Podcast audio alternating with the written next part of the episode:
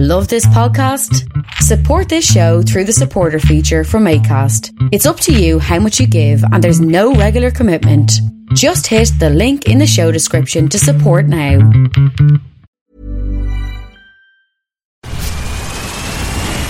Where's that dust coming from? Still finding debris after vacuuming? Eufy X10 Pro Omni Robot Vacuum has 8,000 PA of powerful suction to remove debris deep in carpets. And it's totally hands free. Want to know more? Go to eufy.com. That's EUFY.com and discover X10 Pro Omni, the best in class all in one robot vacuum for only $799. Ryan Reynolds here from Mint Mobile. With the price of just about everything going up during inflation, we thought we'd bring our prices down. So to help us, we brought in a reverse auctioneer, which is apparently a thing. Mint Mobile unlimited premium wireless. Have to get 30, 30, bit to get 30, bit to get 20, 20, 20, bit to get 20, 20, bit to get 15, 15, 15, 15 just 15 bucks a month. So, Give it a try at mintmobile.com slash switch. $45 upfront for three months plus taxes and fees. Promo for new customers for limited time. Unlimited more than 40 gigabytes per month. Slows. Full terms at mintmobile.com.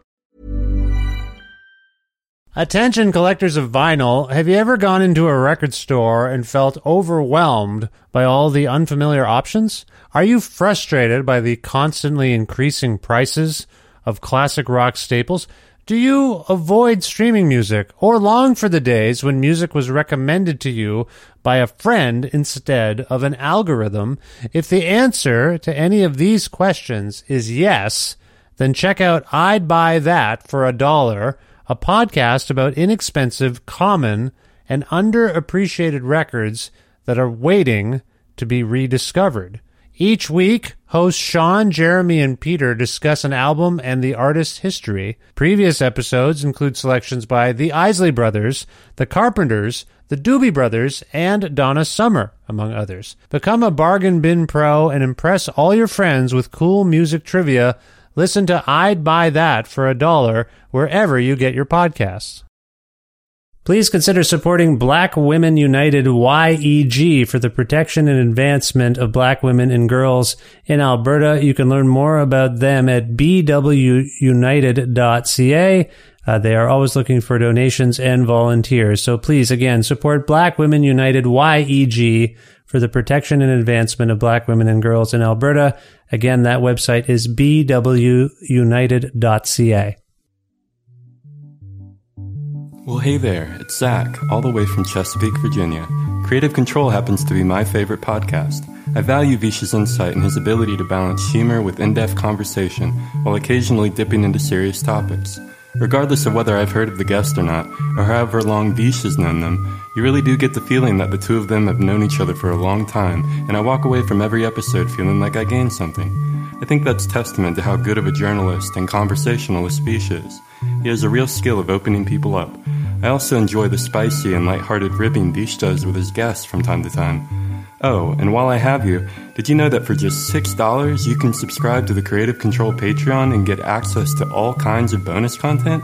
And for $10, Vish will mail you one of his t shirts. And hey, that Peaches shirt is pretty cool.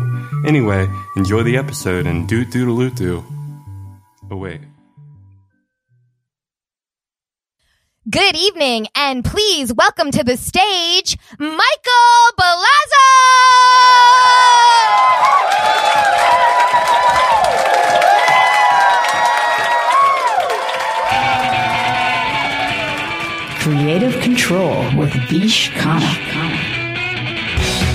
Michael Balazo is one of the funniest people I've ever encountered, and he is currently based in his longtime home of Toronto, Ontario.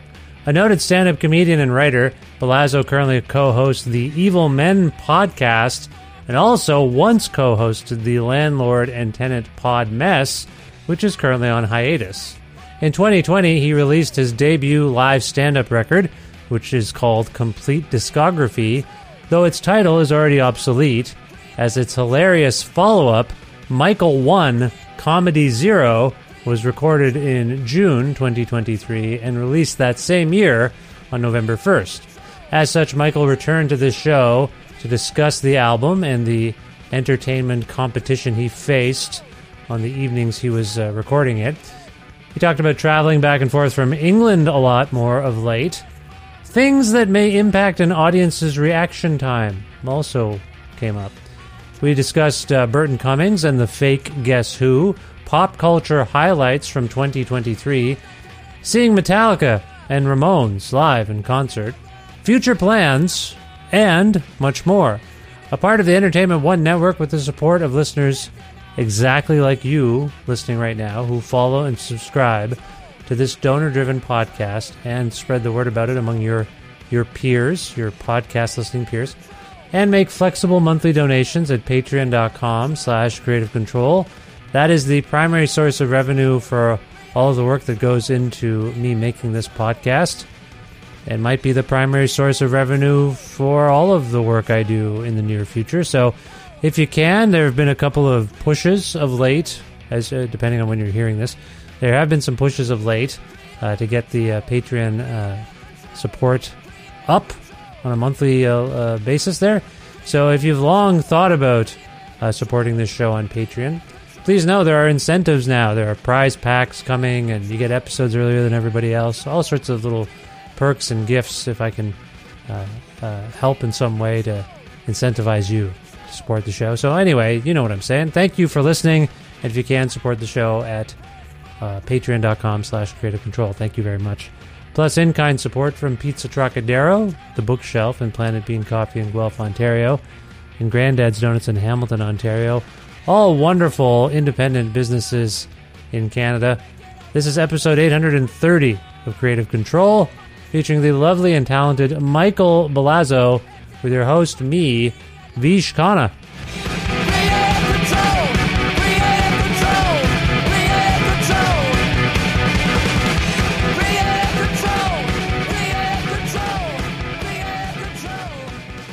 Hey, Michael, how's it going? I'm all right, Vish. How are you doing? Uh, I'm pretty good. It's my birthday. I did see it was your birthday, and what a what an amazing birthday gift that you've given yourself. Me as a guest on your podcast. Oh, you have no idea. I am so pleased uh, that you are the first of three interviews that I have booked for my day. Because on your birthday, at Oh. my and I, I can't emphasize this enough. At my current day job, I have uh, my birthday off, so I took it off, and then I was like, because it's so busy, I was like, well, gotta bank some content. I'm gonna talk to as many people as I can on my birthday.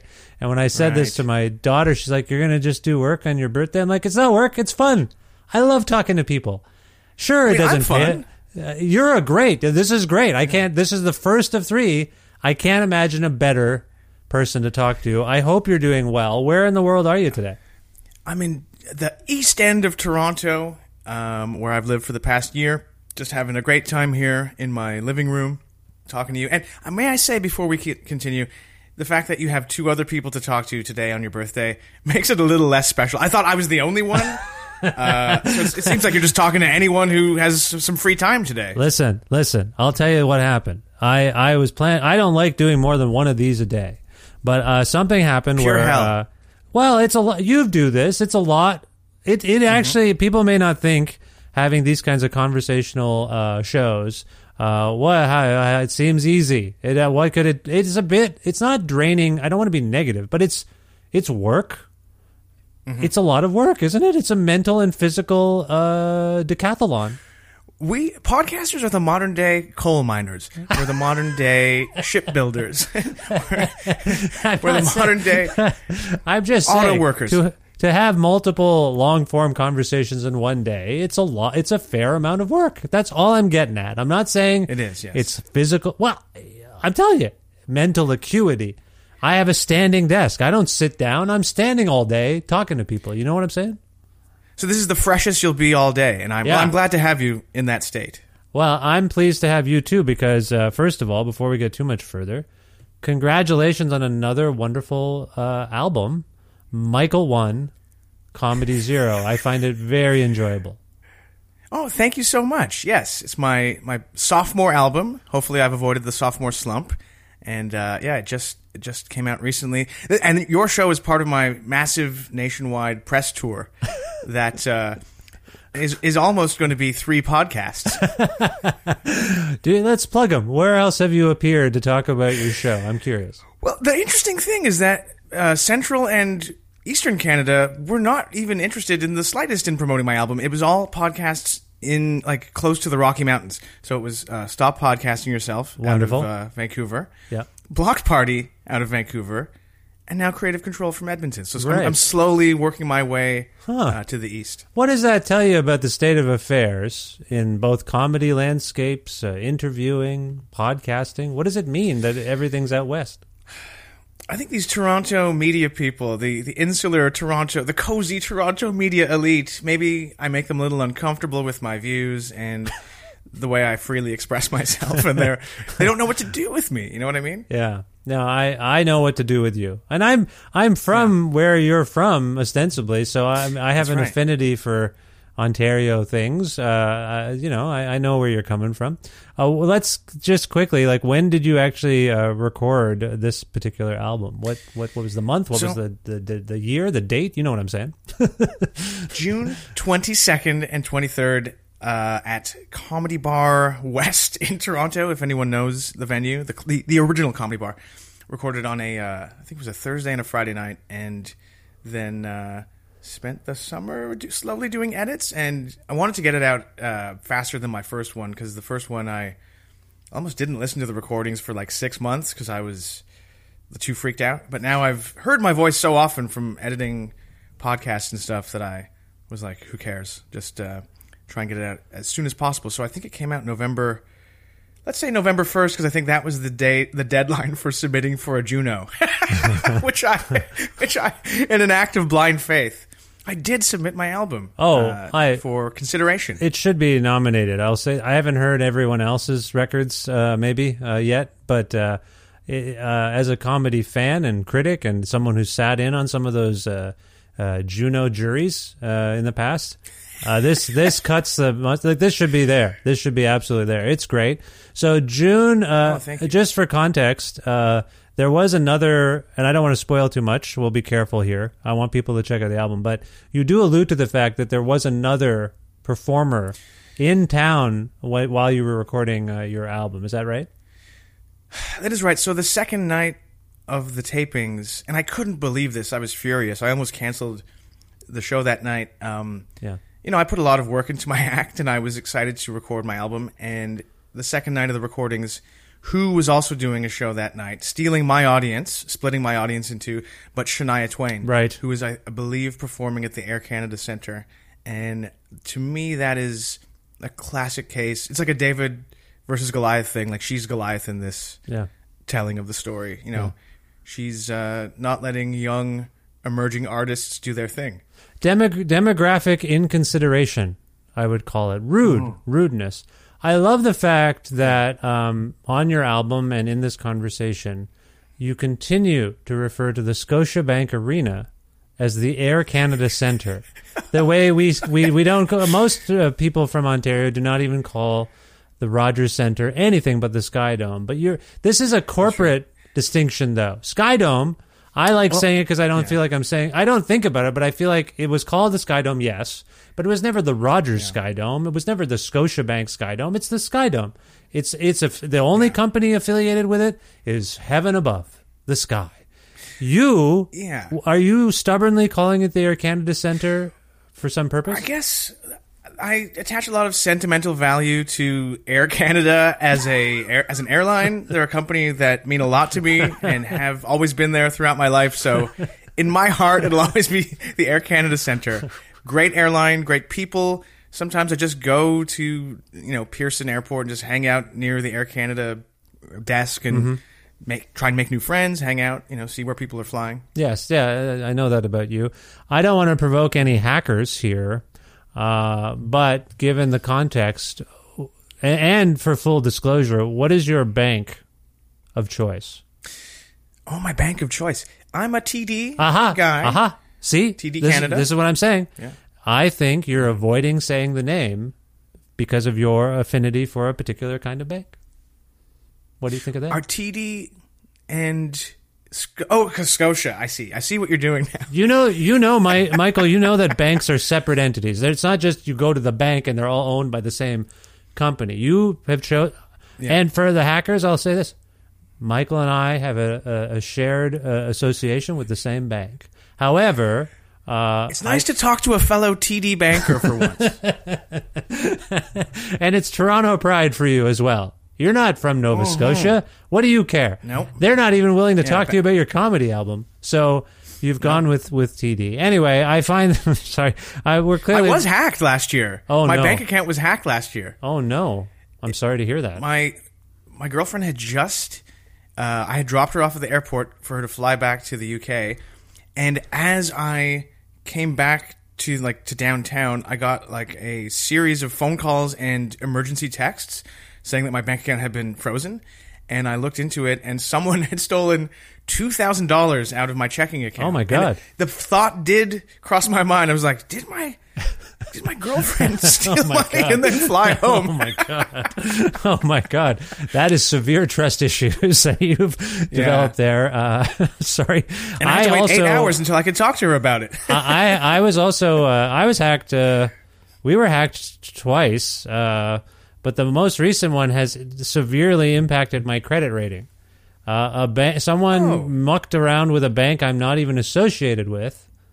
And the bank, what I found out, I was like, "What's going on? Why can't I do stuff?" They're like, "Because of your bank, your account with such and such." I'm like, "I don't have an account with such and such."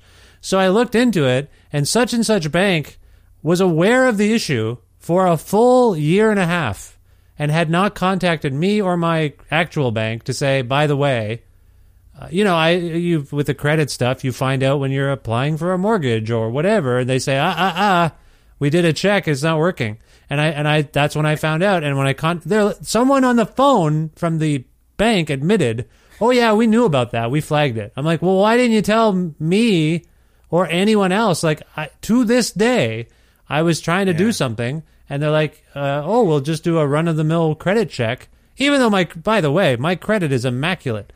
I have nothing to worry about. And then this some person uh, and the bank. I hate banks. I think we should just call it the center, not the Scotia Bank or the Air Canada. It's just the arena or the center. I hate them all. Sorry, I, I didn't mean to, to rant at Well- you, but yes. I'm sorry this happened, and it doesn't sound like the person you talked to embodied TD Canada's values. This it- this was not TD though. What I'm saying is I I have an association with a bank. What I found out is they said your credit is mucked up because of your you didn't do something with this bank, the other bank. And I like I don't have an account with that bank. That's impossible. They said, "Oh, then what I'm saying is, then I contacted the other bank and said, "Hey, what the I hell?" see, and and someone on the phone, and some underling was like, "Oh yeah, we flagged that. We flagged that a year and a half ago." And I said, "What?" They're like, "Uh." Uh, hang on a second, and then they put me on with someone else who was like, "We, uh, we are not aware of any situ-. You know what I'm saying? The chicanery, Yeah. hijinks. Anyway, I'm sorry you got hacked. You are flying back and forth a lot these days to the United Kingdom. Is that right? United Kingdom, uh, Great Britain, and Northern Ireland. uh, Correct.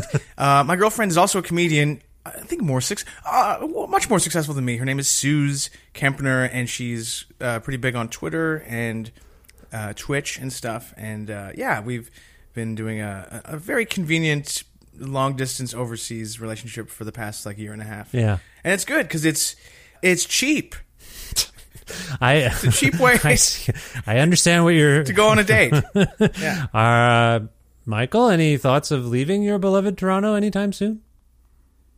I mean, the thought of waving bye bye to the Sky Dome and to TD Canada, my local branch at Danforth and Coxwell, that's so sad. But I don't know. I mean, I'd love to to dip my Canadian toe in the uh, crazy comedy scene over there, but it also seems very uh, very difficult. They're they're really sealing their borders shut. It's it's pretty Oh, hard right. to just pack up and move there if you don't have a sort of ancestry connection. Like n- neither of my parents were born in the UK or Europe or whatever, so Yeah. it's it's quite difficult. What about the opposite? Would would Suze contemplate Canada, one of the colonies that her? I don't think so. I, I always say that you know I love this country and I love all the opportunities it's given me, but um, I do say that it would be somewhat of a step down for her to Yeah. to come here. Although people love Brits here, so maybe she would immediately star in every TV show as the the funny British lady. I right, know. she's an actor as well. Is that right? Yeah. Yeah. Okay. So you go over there. You go across the pond, as we like to say, uh, to England uh, to visit your lady friend. Do you then uh, take up the uh, opportunity to perform stand up for the Brits? I I do treat them with my unique stand-up comedy. Yeah, I've done like a bunch of shows over there, like in London and in Edinburgh a bit for the past two summers. But uh, yeah, I'd like to if I spend more, like a substantial amount of time there, I'd love to do to do more shows. You know, peop- the uh, comedy scene. I yeah, People uh, often will ask uh, comedians uh, how their set was, and, uh, and and sometimes the comedians like which one I did three tonight, you know that kind of thing. I don't mean to get you to just grinding, grinding. Is that am I am I mischaracter? It's not unusual for you to do a few sets a night sometimes, right? Yeah, like two, sometimes maybe three if Yeah. things are haywire. But yeah, the especially like beginning comedians do that. I try and keep. I, I try to do as many shows as possible, but maybe two is my maximum usually. But you hear about these like New York comedians who are like, I did 16 sets last night, yeah, yeah. and my life is falling apart. Yeah. And um, yeah, I got the podcast Not, hustle uh, today. I'm doing three interviews in one day. I don't normally do that. That's like three sets, except they're probably going to be longer than a normal comedy set. and you don't have to go to a, a dingy bar. And, No, uh, no, you know, no. It's uh, after this, I'm going to sit on the couch and hecklers. sit on the couch and contemplate my next one. But my point was going to be, if you could generalize about the experience of performing um, stand up for uh, the Brits, the Irish, the Scots, in comparison to the sets you do primarily, I think for uh, Canucks, how would you rate and compare the experiences? I believe now there's one important factor here, and I think it's more recent. I, I believe that audiences in the UK are a bit more, uh, maybe not boisterous, but like reactive and uh, demonstrative. Uh, they're, they're not maybe as shy, or I think the prevalence of pot and marijuana and stuff, in my opinion, has had a big effect on audience reactions. Sometimes a quiet audience, you might think, are they all stoned? Are they quietly enjoying the show? Or, very unlikely, maybe I'm just not doing a good job and they don't find my jokes funny. But I, I believe the use of pot has like altered sort of audience Oh. reactions in this country. Oh, in, in Canada, you're talking about Canada, right? Yeah, in Oh. Canada, because Huh. I mean, pot is very much still very illegal in the UK. Oh, Um, that's really fascinating. So you're, you're you're describing it as silence, but I also gather you might be uh, referring again. You might be all these audiences, they're silent whenever I do comedy. I don't know what, no, what's no. up. It This must is be not pot. a. I, I had I have Michael on to upsell his work and his album. he's. I will honestly. I know he's here, but to anyone listening, uh, Michael is one of the funniest people I know and funniest people I've encountered from afar. I don't know how long Twitter is going to last, but he's endlessly funny. I I think Michael. Now that I'm referring back to you, there's no way a crowd is being silent in your presence. I think you're infinitely funny. Is, may I say that to you? Is that untoward? You may. So infinitely. So it's like getting into the realms of, of like uh, quantum physics. All right, listen. Now I regret saying anything. You've taken my compliment and you've thrown it back in my face. No, I think No, you're very, very funny. nice. What I'm saying is, you're saying the pot. It's silence, but it's a delayed. I, I don't know enough about the pot and the reefer. I don't do the drugs, so I my understanding is it it relaxes people. It puts them in a stoned. Right, that's the phrase. It just mellows them out. It turns them into murderous fiends that Is- want to kill. Is it fair to say their reflexes, their reaction time could be delayed?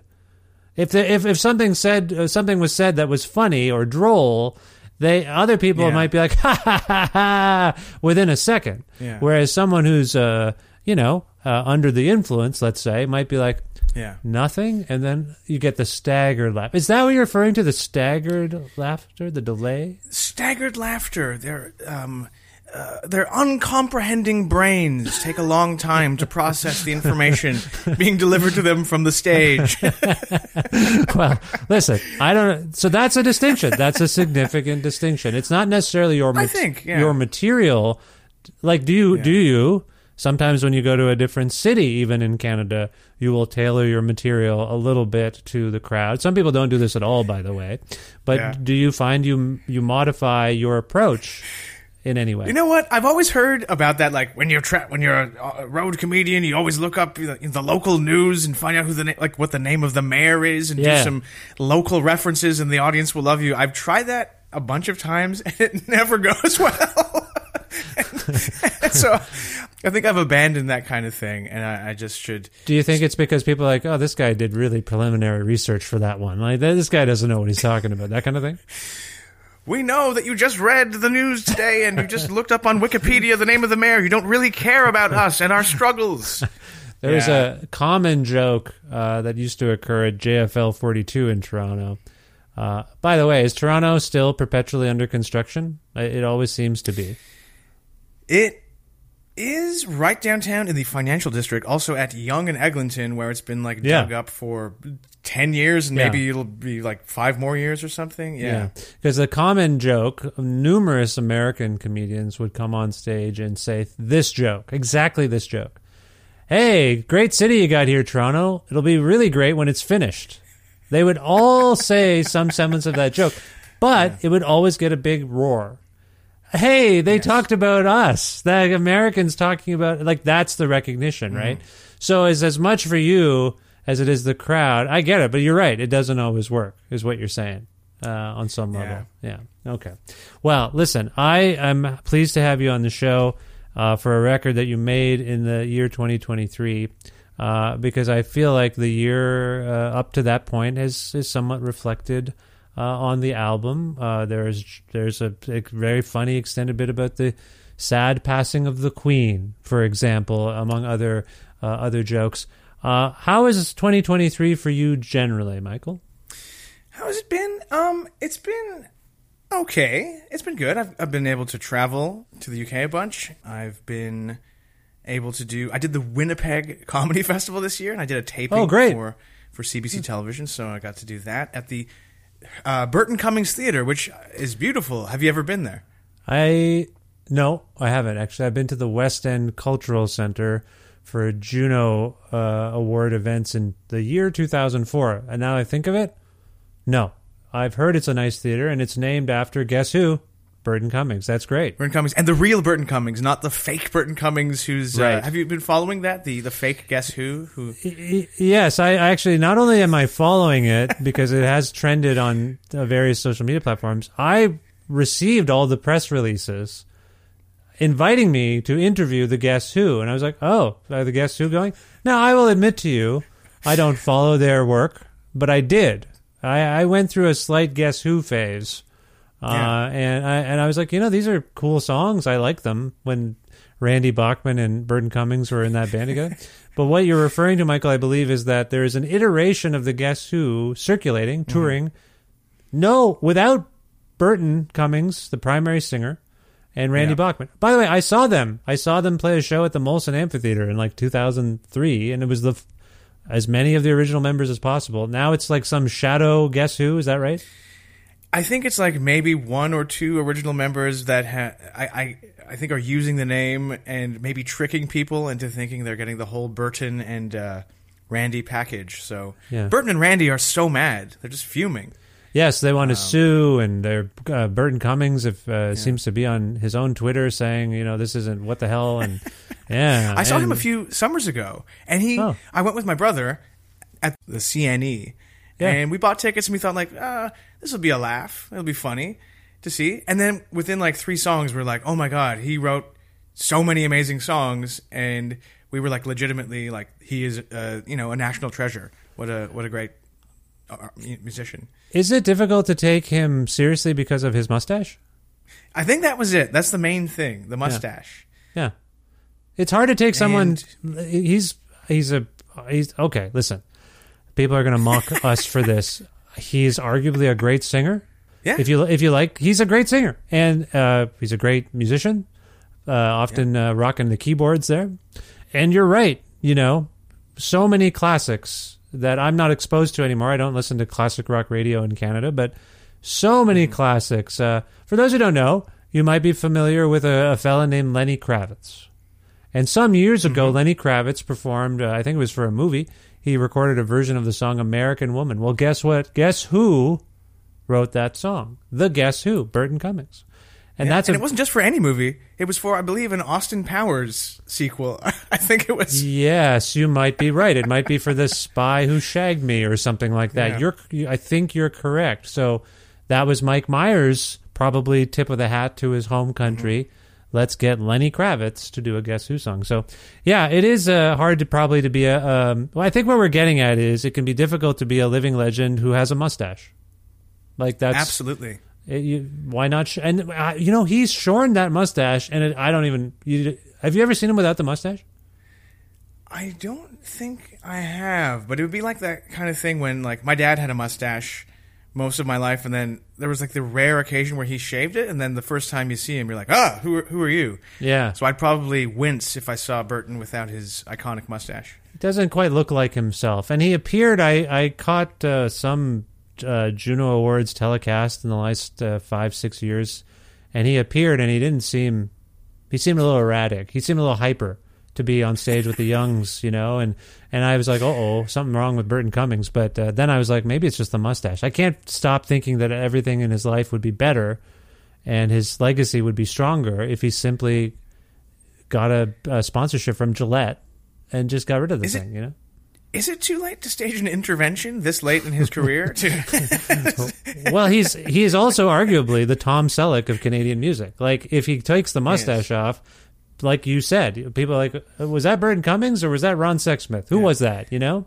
Everyone would be asking for a refund. Um, you know, he Yeah. wouldn't be able to command any of his you know fees for his performances. It'd be disaster. Well, if the fake Guess Who were smart, they would all sport mustaches.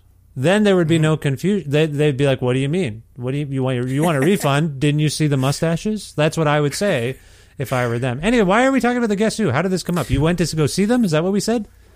Well, I went to see Burton Cummings a few years ago, yeah. And Oh. between every song, he was like, "This tonight's all about. We're just going to play some toe tapping rock and roll." And he said that between every song, toe tapping rock and roll. Oh, well, see, that doesn't seem right. There's maybe something wrong there, or, or sorry, I shouldn't say that.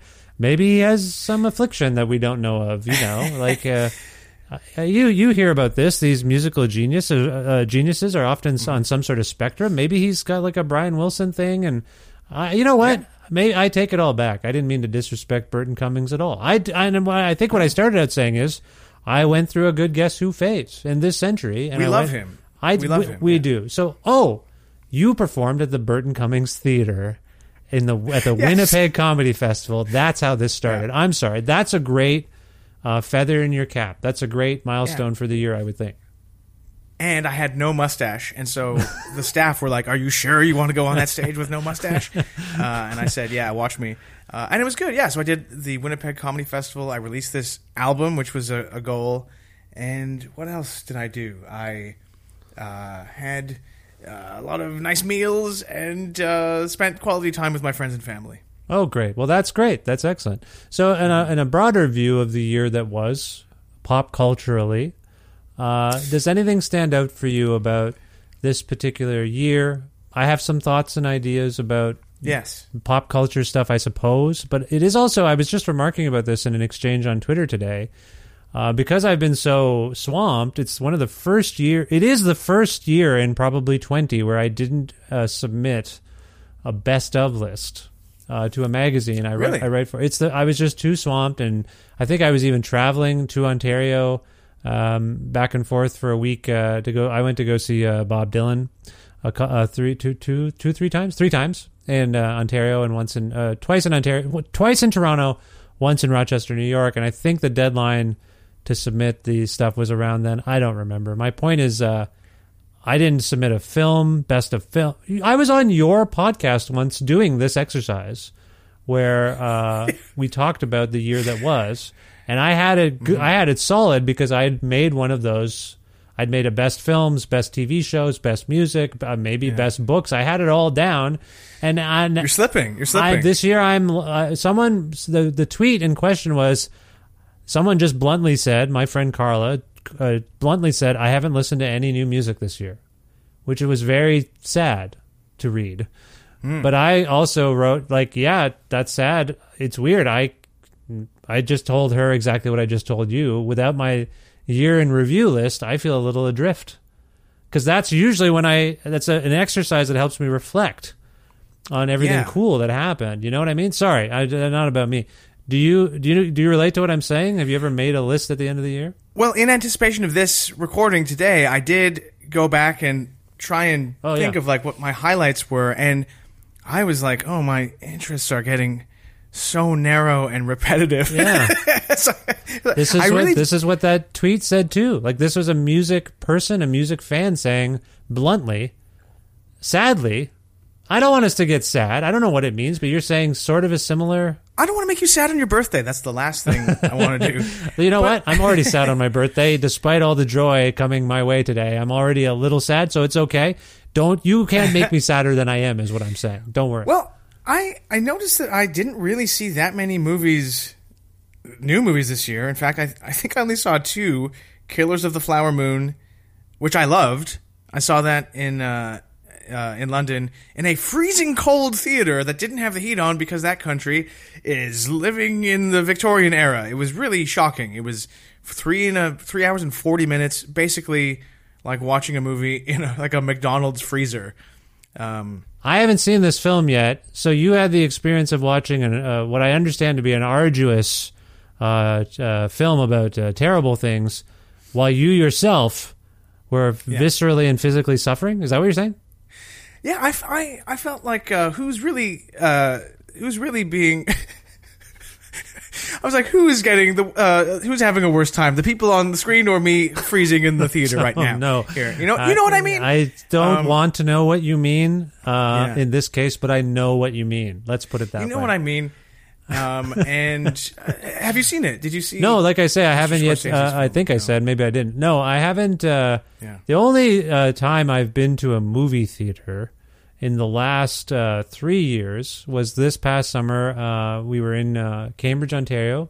Uh, for oh, sorry, I made two trips to Ontario this year, which is unusual. Uh, but we were there in the summertime and staying with my parents, my whole family and I, for the first time. Uh, we're back in Ontario together. And on one day, we decided we'd go see Barbie. So we decided we would go, and I hadn't been to a movie theater in a long time, and it was a, a Cineplex or something. And I go, we go, and I'm like, what the hell? The seats recline, and you have more distance between you and the person next to you. What is going? What luxury is this? And it's like being in a spaceship now, going to see. is this the norm? Is what I experienced normal now? It sounds like that might have been like a VIP ticket No. you bought, but you can have. No, no, Oh, no, really? no. It was not. I we paid. Well, so we walked in. I paid for the tickets uh, through a, I think a person, and then you know people were we were contemplating popcorn, and I looked over, and it was all sort of automated. The popcorn was already prepared in its bags, and you're just supposed to go and take it to someone else. There's no person putting it in for you. AI and AI butter. They say uh, put your butter on yourself, but they also say there's a butter shortage. Don't put too much butter, please. So I'm like, butter shortage? What is a butter shortage? I haven't heard of this. Anyways, What is this? The, the Great Depression? it Come feels that way on some level. And anyway, I we enjoyed Barbie. That's the only time I've been to the movies. I have not uh, been to see Scorsese's uh, latest epic, which I've heard is good. So I, uh, but but but I've also heard uh, if you go, you might be very cold. That's the other thing I've heard. Yeah, everyone should know that if you go, and that's the way Scorsese wants it. He, he was like, I want everyone to watch this film in sub-zero uh, temperatures. He basically Um, he wanted it to be like uh, the the scene in is it Goodfellas or Casino? I think it's Goodfellas where all the guys are hung up in the meat lockers. It's Goodfellas for sure. I think that's what he was going for. Do you know what I'm referring to? Sorry, this is a Goodfellas is on TV like every other week here in, in Edmonton. It's on Really? some channel. It's either commercial free or or the unedited version. And I've watched Goodfellas because it's. I'm always like, what am I going to watch while I'm eating this bowl of cereal? Oh, Goodfellas is on again. Do I watch uh, Goodfellas or Family Ties? That's what I often think. And sometimes I'm like, they're kind of the same sort of idea. And then I watch Yeah. like a precocious uh, uh, young man uh, with conservative values, just wants money. Ray Liotta and Michael J. Fox is basically uh, the same uh, character. I'm sorry, I've really digressed here, uh, Michael. Uh, you saw this film. What else uh, did you want to say about that or other things? Oh, I loved it, and I, I saw the other uh, new movie, current movie I saw was Saltburn. Have you seen Saltburn? You know, I haven't. I, as I've already uh, explained, I haven't really uh, uh, taken it upon myself Right. to. No, no, I. I appreciate you. This is just it, though, Michael. We the last time you, we, you probably thought, oh, this will be great. Vish is very immersed in pop culture. I know this because when he was on my Yeah. old. By the way, is your is the landlord and tenant podcast just pod mess? is it all done? Pod mess. it's on a long hiatus right now because then James Hartnett and Chris Locke and I uh, do the podcast Evil Men now, which uh, has been going for like two years. Yes, and I, I I must admit I mostly engage with it by clips and things, and it's it's always very funny. I need to dig in. Uh, and, and and having said that, I know this sounds uh, ridiculous. Having said what I just said, uh, being unknowledgeable about the whole of the show, because it's just, as you know, Michael, it's it's hard to consume everything these days. I will say I'd like to dig into recent episodes because it's been a while since I've actually been able to sit down and listen to it. And consider this an open invitation. If this podcast still exists, mine uh, and yours, and you ever, you guys ever want to gather and talk, uh, you know, I think we've had a nice thing over the years where we bring each Yeah. other on our show. So I just want to say that, and before I forget, uh, I love Chris, I love James, I like you. It'll be great to have you all on the on the show sometime to talk about that show. But so you're doing that. sure. That's your primary podcast pursuit right now.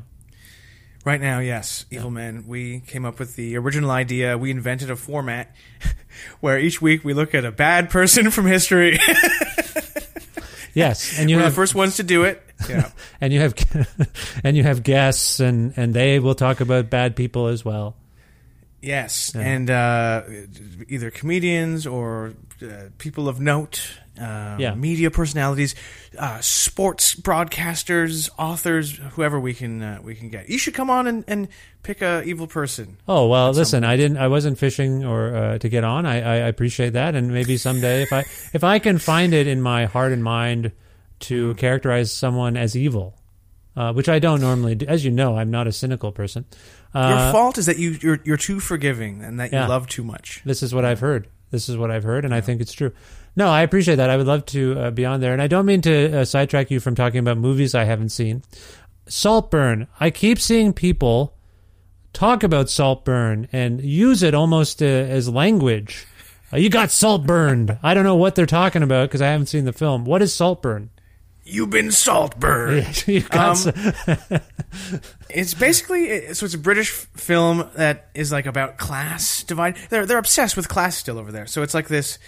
Uh, I don't know how to pronounce his last name. Barry. He's the Irish actor Barry. Oh. Keoghan, who was in Banshees of Inisherin Yes. and Killing of a Sacred Deer. Yes. I think. So he plays this like uh, person from a disadvantaged like sort of uh, background with bad family situation who falls in with these rich kids at Oxford, and then the um, like the most popular of the rich kids is like, "You shouldn't go home. You should come stay at my family's place this summer." And so he stays at this sprawling, beautiful mansion with all these rich kids, and he realizes that he's you know from a different world than these rich people, and then it veers off into a totally bonkers uh, direction that you you don't see coming, and then. Um, sex, violence, revenge, all sorts of stuff. Uh, a famous scene in a bathtub. Famous scene. So earlier I was alluding to the fact that I feel like people are invoking Saltburn in a meme-like way. Do you know what I'm referring to? And do you, can you describe that if you do the, the meme? Well, I think it's based on a few like outrageous images from the from the movie in a bathtub. Like I don't want to give Saltburn Yeah. spoilers. Heaven, Yes. heaven forbid, especially Yes. on your birthday. yeah, but no, that uh, would be bad. it's like uh, there's a few depraved moments in the movie that I guess people are uh, using as uh, as memes. I guess. Okay, I, I'm I, I haven't. It's one of those things where uh, if you follow uh, some, particularly Twitter, as I do, uh, you will catch on to what a meme means after the fifth iteration of them. You'll be like, "What is this?" And then because it's a lot of Twitter uh, can be a little insular, and you have to kind of follow the whole storyline eventually. Because and uh, my favorite thing is I'm like, I don't know what that is. Maybe I'll look in the comments, and the comments are like, "Can you explain this?" What does this mean? And then eventually you'll get to someone who, a very beautiful soul, who's like, oh, this is a reference to this. And you're like, okay, now I get it. And then you leave that thread and then you, uh, because of your low self esteem and your need to feel like you're in the know, you'll be like, ha ha ha, I get it now. And I, you, you, you like all the other ones because you're like, ah, I'm in the know. I get it. It's a really like, uh, I, I like it. I like to know things but I also uh, sometimes when I think about my behavior, I'm like, do I just like this because I know what it is and no one, very few other people do? You know what I'm saying? I get that. I have a little. I've never yeah. thought about it so deeply, but yeah, I- it is. Well, uh, I, as you may or may not know, Michael, I have to immerse myself in Twitter for another gig I have, and uh, compiling uh, the funniest tweets, which is still going somehow. I keep waiting for this uh, platform to. What do you make of this, Michael? And I, a friend of mine told me it's growing tiresome that I always say, "Are you still on Twitter?" Because they're like, "What the hell? Are you, mm-hmm. why are you asking this?" I'm like, "Well, I don't know." Every time I put out an episode, like there's always some weird thing that the found the the owner of the company does, and people are like, "I'm done, I'm leaving," and then no one really Yeah. leaves. They come back. It's very confusing. What do you make of it? You're a again great Twitterer. What do you make of Oh, this? What's your relationship with the platform right now in terms of its cultural cachet and also the problematic nature of it as well? Well, well, Vish, uh, thank you for asking me. Uh, I do use it less than I used to, like much less Yeah. than I used to. Maybe I'll like send off a barrage of tweets and then nothing for a few days. But uh, it's mostly come down to just like promoting stuff. But I do have friends who have quit and gone to like Bluesky or what's the other one, Threads. which I haven't done yet, and uh, other people who I know, like my girlfriend Suze, who has like 107,000 followers. She has told me that she has like no reach now, like something weird. Either she's like shadow banned. I know other people who th- feel like their tweets just don't get seen anymore, and people feel like they're just tweeting into to the void, and it just just no one's getting it. I don't know. Yeah, that happens. Uh, I don't. Uh, I don't want to sound petty and and and whatever, or or or like I'm too.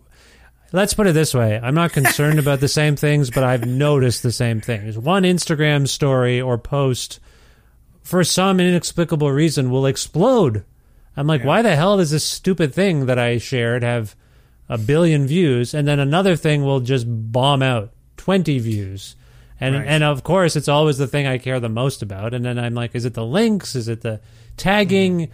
And then Twitter, but Twitter is more nefarious. I think there's some purposeful stuff. So you're, and then Suze probably has Suze gone to Bluesky or the other things, She has, yeah, and uh, and you got to start all over. Like that's just it. They- yeah. People don't, uh, uh, you know, whatever. I my I have a modest, well, in the grand scheme of things, I have a modest Twitter following on my main, right? But I, it's also just whatever. That's what it is. I go over to Bluesky, not even close. Like it's just taking forever for, and I don't care. Except I care. I'm like you. I'm like Suze. We have things to promote. The bottom line is that's what we're doing. We're putting ourselves out there so people. Michael, would you not? Would you say you've benefited from your Twitter presence in a professional manner? I think so. Just in, in terms of getting to to meet certain people in real life and to have people just see my you know whatever clips or jokes and things like that. Your long distance girlfriend. How did you connect in the first place? Twitter. It was Twitter. See what I'm saying? Oh my God, I feel terrible. But I just asked you if anything significant happened to you for Twitter, and you did not. I had to remind you that the love of your life. I'm sorry, Well- Suze. I'm I'm here to help Michael. No, I'm just kidding. No, but that's that's the truth, isn't it? And I will say, I know this. I feel like this is going to sound creepy, but you know, I follow you. I feel like I saw this sort of blossoming, this interaction. Like I feel like Oh. she liked. I would share your stuff on various things, and then I was like, the Suze. Per- I'd get a notif. Suze shared your thing. Yeah. Uh, your like your retweet of Michael's thing was shared by Suze, uh, and that's what I mean. I have a sense memory of that This is- interaction. This is so eerie. I'm just it's so voyeuristic. I'm just imagining you like peeking through. Oh my God. some Venetian blinds. Sorry. At, listen. at our t- Twitter You- exchanges. I don't. I this does sound creepy and voyeuristic. I'm telling you, Michael, and you know this, so I know you're joking.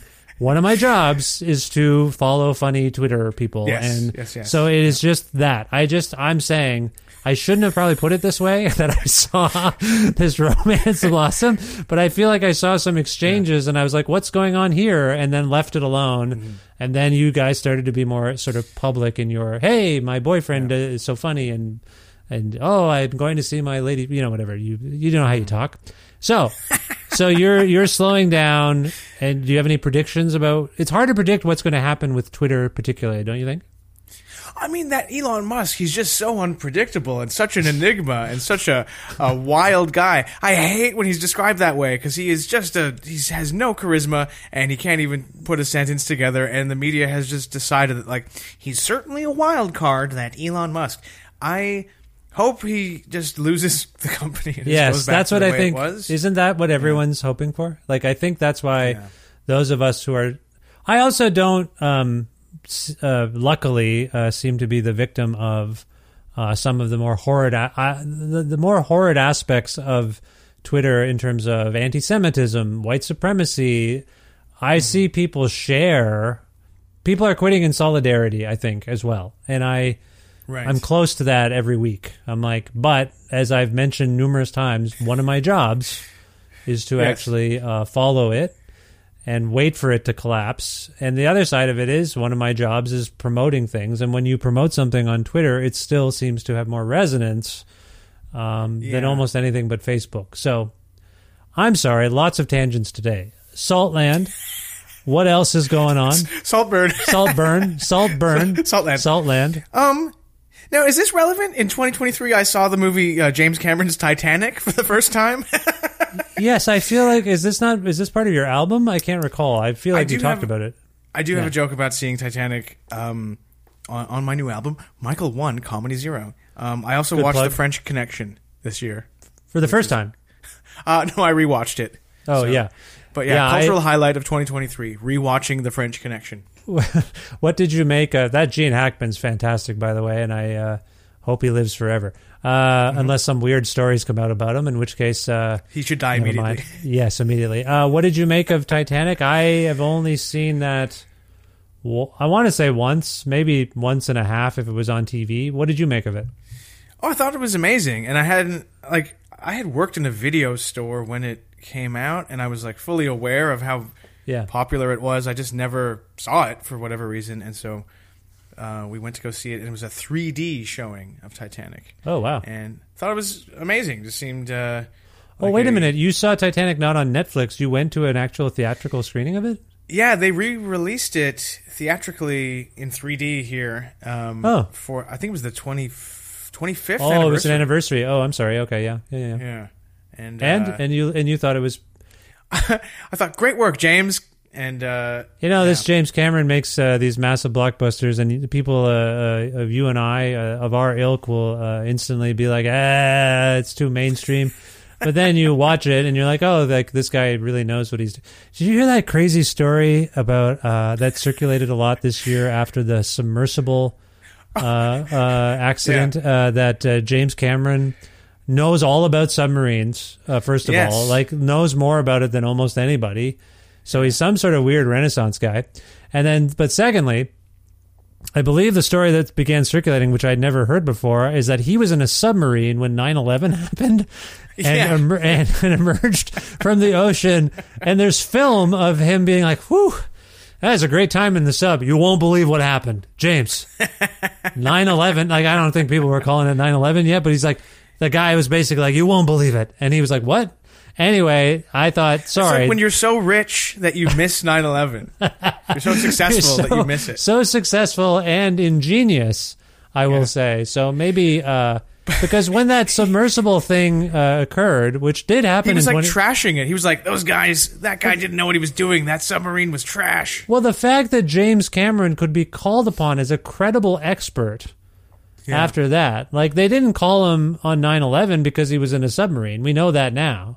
But if he was uh, if he was on the surface, dollars to donuts, they would have been having him on CNN, being like, James Cameron, what do you make of this? Uh, these buildings going down. What do you think's happening?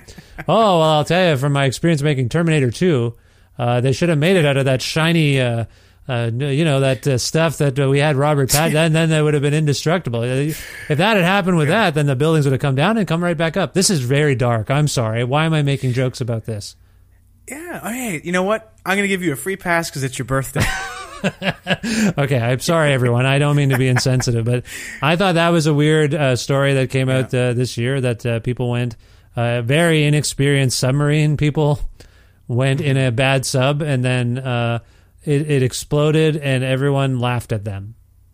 Everyone joked, and, and because they were uh, rich people, doing dumb things, and uh, that was weird. Uh, and all of it, I did it. I, w- I was sharing the funny tweets on it, and then afterwards, you're like, wait a minute, people died, and that is the ebb and flow of the news cycle. I would say of like, oh, something terrible happened.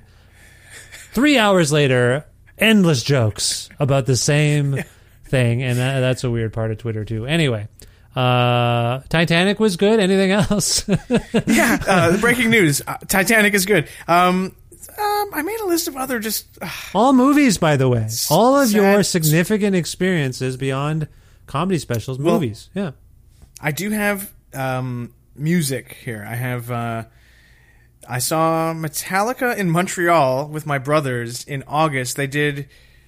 They did this. They're doing this thing now where they will pick cities and they'll play two shows separated by a day, uh, totally different sets. Wow. And uh, we went there and saw them at the um, the Big O. And I see you have an Expos uh, framed picture behind you, or is that? Oh yeah, that's actually a, a, a, an artist, uh, Rick Froberg, uh, the musician who uh, unfortunately, sadly, passed away in 2023. Uh, he that's a that's an original work, and if you, I I know you're trying to look at it. For some reason, he depicted Mounties, and clearly uh, a murder scene, and in French it says "aller," which I believe means go. I have to consult my kids there in French immersion. I used to be good at French. And then yes, for some reason, I have no relation. I don't understand. I never got to ask Rick about this. Montreal Expos. Yes, that's a keen eye you have. Eagle eye, Michael. Yes. Yeah. Yeah. Yeah. If I see Anyway, so you got to see uh, Metallica. James Hetfield, also a famous mustache wearer, got rid of Mustache it. wearer. Got rid of it. Fans turned on him. Yeah. So this well, is he was sporting a mustache. Let me just Oh, say in August okay. when we saw them, and uh, they were great. And uh, it was just funny to be like Quebec is like the home of heavy metal in North Mm-hmm. America. They love heavy metal there, so it was funny to see Metallica in Montreal. Had you seen and them before brothers- that? Ever? I saw them once years ago when they, for some reason, were part of Lollapalooza. Oh, yes. Molson Park in Barrie. Yes. I think that was the same one where I finally saw the Ramones. oh, nice. who were on like so early. They were on at like three or four p.m. Yeah. But it was great just to see them uh, because I think they broke up and then all passed away Yeah, immediately after that that, was tour. Yeah, I regret never seeing them. As you know, maybe no. Why would you know this? My daughter is named after the Ramones. Um, Ramona. Ramona, yeah. So we we I was uh, going to ask if it was the Bob Dylan song or or the yes, Ramones. people assume that uh, because my other son is named after Levon Helm, uh, actually, but uh, no, it's actually because my son, who's got some years on my daughter, uh, heard the Ramones at three or four years old and became obsessed, like to the point where I was a bit concerned. He knew the album sequences of the first five. Oh, oh, keep in mind, this is my doing. He liked it, so I'm like, let's listen to the next album. Like it, it was one of those things where you turn on the car, you turn on your 2005 Toyota Matrix, and the CD is still in the car when you put your son in there from when you were driving by yourself. And then uh, you're like, oh, I should probably take this out and put the Raffi back in. My son is in the car now, and he literally was like, whoa, whoa, what, what is that? Yeah. What is this? I'm like, oh, it's the replacements or the Ramones. Completely obsessed with what his papa was Yeah. into, wanted to connect with his papa. I know what's going on there, but as a result, first five Ramones albums in particular, he knew the lyrics and the album sequences at a very. Str- it was a bit eerie. I'm like, uh oh, maybe he's got some something going on there. Like, I, I what do I got to take him? To? How can he? Because he wasn't just like he'd be listening. He'd be like, the next song is beat on. Like the next song is this, and I'm like, oh, Now I want to sniff some glue. yeah, yeah. I actually, uh, it gave me pause to hear my son singing 53rd and 3rd. And I'm like, oh, oh, I'm a bad parent. I should not. have- can't compete with No. Dee Dee Ramone. No, no. So all this to say, that's amazing you got to see them. I regret not seeing them. Uh, I had a couple of Yeah. opportunities, and but I also think I was at an age where I'm like, that's not really the Ramones. Like it was all the other auxiliary. CJ Ramone was yeah, there. Yeah, So I had a thing even back then where I'm like, that's not actually the band, you know. But uh, So I, it was, yeah, Johnny and Joey, I guess, were the two originals. Yeah. at that point. was yeah. Marky or was Marky on drums or no? Because they had must a have been Marky Ramone. Yeah, he had a falling out too, and it's hard to keep track. Like they uh, Marky came and went. Like he arrived to replace uh, Tommy, and then I think, t- yeah, I, we don't have to talk about this. There was I'm a guy sorry. named Richie for a while. Yeah, yeah, Richie yeah. Ramone Richie Ramone, well, and yeah. there are all sorts of Ramones, and I should know all their names off the top of my head. But uh, yeah, I have all the Ramones. Anyway, sorry, that's great. That's great. You got to see the Ramones and Metallica at Lollapalooza. And, That's my uh, cultural highlight of 2023 is seeing the Ramones in 1998. well, it sounds like, in in a nutshell, it sounds like you had a fruitful and great year, and it's culminated in, um, for me anyway, in uh, not only this conversation. I I can't wait to let people know about Michael One Comedy Zero. Wonderful, wonderful album. Uh, I can't handle. Sorry, I don't want to. Yeah, I'm not going to gush further, but there's just certain bits that I can't handle. They're so funny and they make me laugh so much. Uh, and I just want people to check it out. And so uh, I commend you. I com- Canadian passports. I the, the landlords versus cops. There's just so many great bits here, Michael. I don't. I, it's hard to do them justice by just saying their titles. Thank you. People should dig in and actually listen to them for a full experience. Uh, what's and I, I do I do um also finally I got it on vinyl my uh I documented my beef my long-standing beef with the Property Brothers so if anyone's interested in hearing about that check out my album Oh my god. Yes. That whole sequence is amazing and your joke about their parentage if you will makes me I, that's what made me laugh out loud again today as I was revisiting uh, this album on my birthday which I urge you to do on your birthday if you're looking for some joy everyone listen to uh, Michael 1 uh, Comedy Zero for sure. And it's on vinyl. So, uh, a couple of things. Uh, I want to ask about your future plans, first of all. What's coming up next for you, Michael? Coming up next I'm just cruising and not really uh working very hard on anything until the new year um You're just cruising, are is you? Is that what you up? said? You're just cruising? I'm just resting on my laurels and not doing anything till the new year, Yeah. waiting for Christmas to wash over me. Um, actually, Suze Kempner and I are uh, writing a, a sitcom pilot, so that's Oh, wow. the, the major thing of, I guess, uh, the major project I have coming up. But uh, other than that, just, yeah, more stand up and the Evil Men podcast. And we're trying to see if in the spring we can do some live shows and recordings on uh, both coasts to try and Oh, get great. out of Toronto for once. Yeah.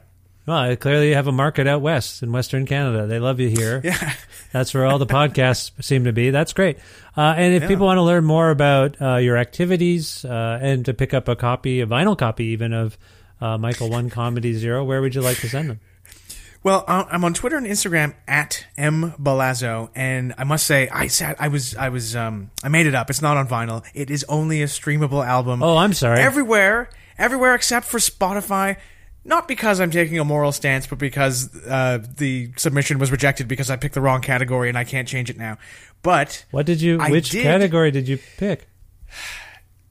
on Spotify, I submitted it as spoken word, and then the subcategory was like humor or something, and some bizarre random rule that's like if any tracks on a spoken word album are less than two minutes, it's rejected out of hand.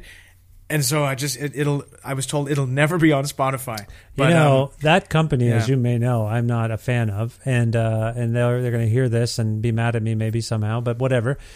There's a comedian on this show a few years ago named Jackie Kashian, and she told me the story of how uh, she signed a letter in solidarity with comedians asking Spotify to simply remunerate comedians for their stand-up records in at least the exact same way they remunerate musicians. And the Yeah. company's reaction, according to her, was to take all of those comedians' albums off of Spotify. like that's how petty and angry Amazing. these mega like it's what Elon does too. If he if you go after him in a sea of millions of users, he will you know, if you're prominent enough, he will find you and oh, suspend you specifically. And I was he definitely Googles himself. yeah, or, yes. looks up himself yes, on Twitter. Yeah, so I I think that company that we were just talking about is not easy to work with. Clearly, like you screwed something up and you can't Yeah. fix it, and then Yeah. but they also seem to have a weird thing with com- comedians, is what I'm saying. Like no great, no.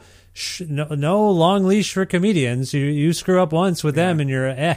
Anyway, I'm sorry, and I didn't. I, some people are pressing their comedy records on vinyl. I don't think it is that unusual. I looked into it. Yeah. I did look into it, but there was such a, as you know, there's like the shortage and the Yeah. backlog because vinyl's popular now. Yeah. It was something like a 10 month uh, lag between sending it to them and having them pressed. and the price of it, I was like, "There's no way." No, yeah. If I press, you know, a thousand or five hundred copies, that I'm gonna sell all of them, and I'll just be stuck with the records. Even though I would love to have uh, my albums on vinyl. Maybe in the future I'll do it. Well, all this to say, I, I if you did it, I would buy a copy, at least one, and I think everyone should check it out on uh, whatever. You got a Bandcamp or something? I have Bandcamp. It's on uh, yeah Apple Music, Okay. Deezer, Yeah. uh, all, all sorts of popular streaming platforms. platforms. It's true. I always forget about Deezer. My show's on Deezer, and I'm like, I never mentioned that to anyone. Check out my show on Deezer, which I assume is owned by Rivers Cuomo. Like, I don't know why it's called that. Or Brian Bell. Somebody, maybe it's Pat Wilson owns Deezer as a side thing. Anyway, uh, Michael, this was a, a really fun chat for me. Uh, I want to go out on a, if possible, if it's permissible, uh, uh, from both your perspective and maybe Spotify's.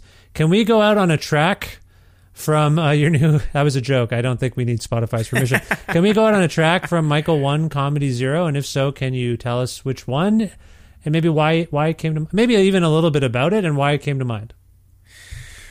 Uh, sure. How about we do the one I believe is called Cops versus Landlords Yeah. that you uh, referenced earlier. Um, I have a little section where I'm talking about the basically the, the cost of living that has been in the news for the past couple of years, and we've all felt the bite of it. The cost of groceries and and uh, housing in the country, and uh, there was a, a uh, an incident that happened outside of Toronto that caught my eye about a uh, dispute between a landlord and some tenants, and I thought that the way it was resolved was a little bit humorous, and maybe your listeners will also see the lighter side of it. Yes, these are back to back tracks, actually. Cost of living uh, goes into landlords versus cops, according to what I'm seeing in front of me right now.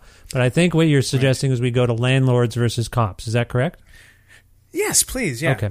This is Landlords versus Cops uh, from the brilliant new album, which hopefully, and I don't want to jinx it, will be Juno Award nominated uh, uh, come 2024. Fingers crossed. Uh, the album is Michael One Comedy uh, Zero, available via uh, all fine online streaming retailers as we speak.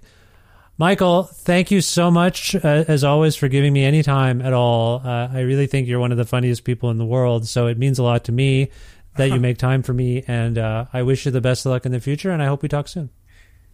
Thank you, Vish, and happy birthday. Oh, yes, right. Thank you. I keep forgetting. Rent is also out of control. There's a cost of living crisis. You anyone here rent? Yeah, it's really so expensive, you know. And uh, there's this awful story that happened recently. Maybe you heard just outside Toronto. Um, there was like uh, a dispute between a landlord and his tenants in Hamilton, and things escalated. Uh, tragically, the landlord killed his tenants. Right? Awful story. It's not funny. But but then the police came, killed the landlord. and hearing that story, I find very uh, confusing because when it's cops versus landlords, uh, I don't know who to root for.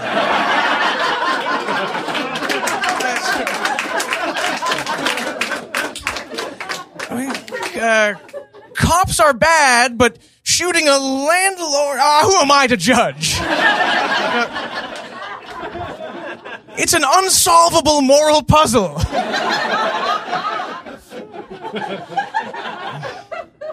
you know that society's in trouble when old friends like cops and landlords turn on each other.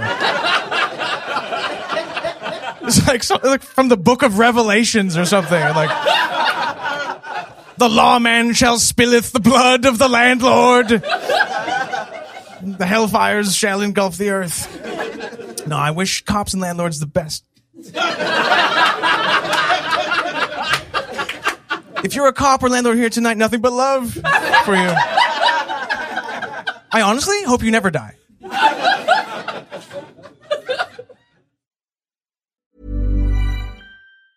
Hey, I'm Ryan Reynolds. Recently, I asked Mint Mobile's legal team if big wireless companies are allowed to raise prices due to inflation. They said yes. And then when I asked if raising prices technically violates those onerous two year contracts, they said, What the f are you talking about, you insane Hollywood ass? So to recap, we're cutting the price of Mint Unlimited from $30 a month to just $15 a month. Give it a try at mintmobile.com slash switch. $45 upfront for three months plus taxes and fees. Promo for new customers for limited time. Unlimited more than 40 gigabytes per month. Slows. Full terms at mintmobile.com. Ryan Reynolds here from Mint Mobile. With the price of just about everything going up during inflation, we thought we'd bring our prices down. So to help us, we brought in a reverse auctioneer, which is apparently a thing. Mint Mobile unlimited premium wireless. Ready to get 30, 30, bit get 30, bit to get 20, 20, 20, bit get 20, 20, bit get 15, 15, 15, 15 just 15 bucks a month. So, Give it a try at mintmobile.com slash switch. $45 upfront for three months plus taxes and fees. Promo rate for new customers for limited time. Unlimited more than 40 gigabytes per month. Slows. Full terms at mintmobile.com. Always a joy to speak with uh, Michael. Thank you, Michael, for being back on this show, this time for the 830th episode of uh, Kreative Kontrol, which is part of the Entertainment One podcast network and is available just about wherever it is you get your podcasts. Do you use Deezer?